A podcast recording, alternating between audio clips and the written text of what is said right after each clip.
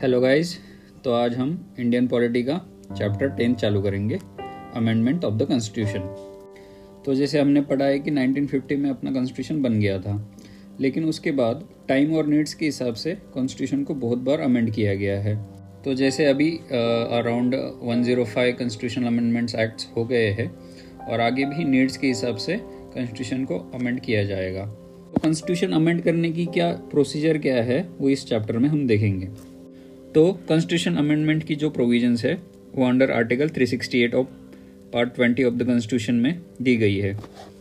Article three sixty eight में दिया गया है कि जो कॉन्स्टिट्यूशन अमेंडमेंट की जो पावर्स है वो पार्लियामेंट के पास रहेगी। मतलब जैसे पार्लियामेंट लॉज बनाता है वैसे ही कॉन्स्टिट्यूशन को अमेंड करने का पावर भी पार्लियामेंट के पास ही है।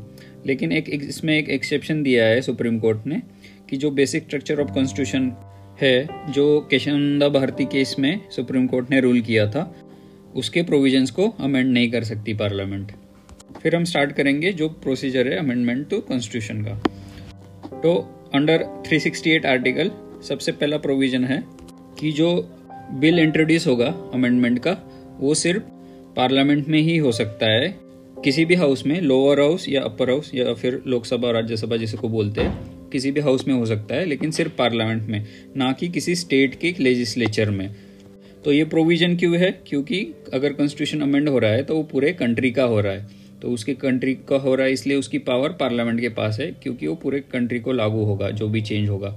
तो इसमें इसलिए कोई स्टेट इसको अमेंड नहीं कर सकता। फिर सेकंड प्रोविजन है कि ये जो बिल होगा ये तो या तो मिनिस्टर या फिर प्राइवेट मेंबर भी इंट्रोड्यूस कर सकता है। मतलब जो मिनिस्टर नहीं है, जो मेंबर ऑफ पार्लियामेंट है, वो भी इंट्रोड्यूस कर सकता है। और इसके बाद इसके लिए कोई प्रायर परमिशन ऑफ प्रेसिडेंट नहीं लगेगी। जैसे मनी बिल्स इंट्रोड्यूस करने के लिए प्रेसिडेंट की प्रायर परमिशन लगती है, वैसे कोई ज़रूरत नहीं है इसके लिए कॉन्स्टिट्यूशन अमेंडमेंट के लिए।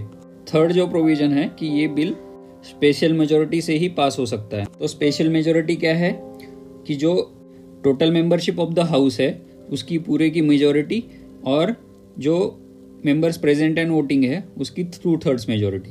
इसका मतलब समझ लो लोकसभा की अभी टोटल मेंबरशिप है फाइव फोर्टी थ्री, तो इसकी मेजोरिटी काउंट होगी, मतलब five forty three divide by two plus one.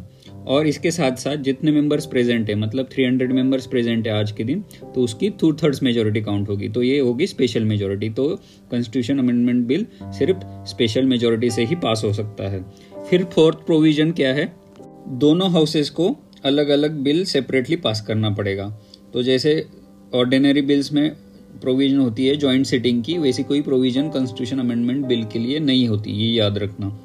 फिर फिफ्थ प्रोविजन क्या है कि अगर कोई अमेंडमेंट बिल फेडरल प्रोविजंस को अमेंड करना चाहता है, मतलब स्टेट और सेंटर की कुछ पावर्स के बीच में कुछ अमेंडमेंट करना चाहता है, तो उस बिल के लिए स्पेशल मेजोरिटी ऑफ पार्लियामेंट की तो लगेगी ही, उसके साथ साथ जितने स्टेट्स हैं इंडिया में उनमें से हाफ स्टेट्स का रेटिफिकेशन लगेगा बाय सिंपल मेजोरिटी। तो सिंपल मेजोरिटी क्या है, majority of the members present and voting, बस इतना ही। मतलब जितने मेंबर्स प्रेजेंट है उनका divide by two plus one, वो जो मेजोरिटी होगी उतनी ज़रूरत पड़ेगी सिंपल मेजोरिटी की। फिर ये पास होने के बाद अमेंडमेंट बिल प्रेसिडेंट के पास जाएगा और प्रेसिडेंट के पास इसके रिगार्डिंग एक ही पावर है कि उनको उस बिल को असेंट देना ही पड़ेगा। तो प्रेसिडेंट इस बिल के रिगार्डिंग असेंट विथहोल्ड नहीं कर सकते, ना ही रिकन्सिडरेशन के लिए। जैसे ऑर्डिनरी बिल को रिकन्सिडरेशन के लिए भेजते हैं, वैसे भेज भी नहीं सकते रिकन्सिडरेशन के लिए। तो उनको एक ही पावर है कि कॉन्स्टिट्यूशन अमेंडमेंट बिल अगर प्रेसिडेंट के पास गया तो वो उसको असेंट देना ही पड़ेगा। और फिर असेंट देने के बाद वो कॉन्स्टिट्यूशन अमेंडमेंट बिल एक्ट बन जाता है। तो अभी तक one zero five amendment acts हो गए हैं। तो इसके रिलेटेड एक क्वेश्चन बहुत से एग्जाम्स में आता है, तो लास्ट के जो पाँच अमेंडमेंट एक्ट्स हुए हैं वो ठीक से गूगल करके याद कर लेना। तो उसके बाद कॉन्स्टिट्यूशन को अमेंड करने के तीन वेज बताए हैं। सबसे पहला by simple majority, second by special majority, और थर्ड जो by special majority and ratification of half of the states. मतलब जो फेडरल प्रोविजंस चेंज करने के लिए जो अमेंडमेंट बिल होता है जिसमें स्टेट्स का भी रेटिफिकेशन लगता है, हाफ ऑफ द स्टेट्स का, वो थर्ड टाइप। तो कौन से प्रोविजंस कौन सी मेजोरिटी से अमेंड किए जा सकते हैं वो दिए हैं। तो सबसे पहले by simple majority of parliament. तो इसके अंडर फर्स्ट एडमिशन और एस्टेब्लिशमेंट ऑफ न्यू स्टेट्स जो अंडर आर्टिकल टू दिया गया है, फिर formation of new states and alteration of areas boundaries and names of existing states जो आर्टिकल थ्री में आता है, फिर थर्ड अबोलिशन और creation of legislative councils in states, fourth second schedule amend करने के लिए, फिफ्थ कोरम इन पार्लियामेंट को अमेंड करने के लिए, sixth salaries and allowances of members of parliament, seventh rules of procedure in parliament, eighth privileges of parliament, its members and its committees, ninth use of English language in parliament, tenth number of जजेस in the supreme court, eleventh conferment of more jurisdiction on the Supreme Court, twelfth use of official language, thirteen citizenship acquisition and termination, fourteen elections to the parliament and state legislatures, fifteen limitation of constituencies, sixteenth union territories, seventeenth fifth schedule, eighteenth sixth schedule. तो इसके regarding जो भी provisions है वो by simple majority of parliament से amend किए जा सकते हैं. फिर secondly special majority of parliament से क्या क्या अमेंड किया जा सकता है.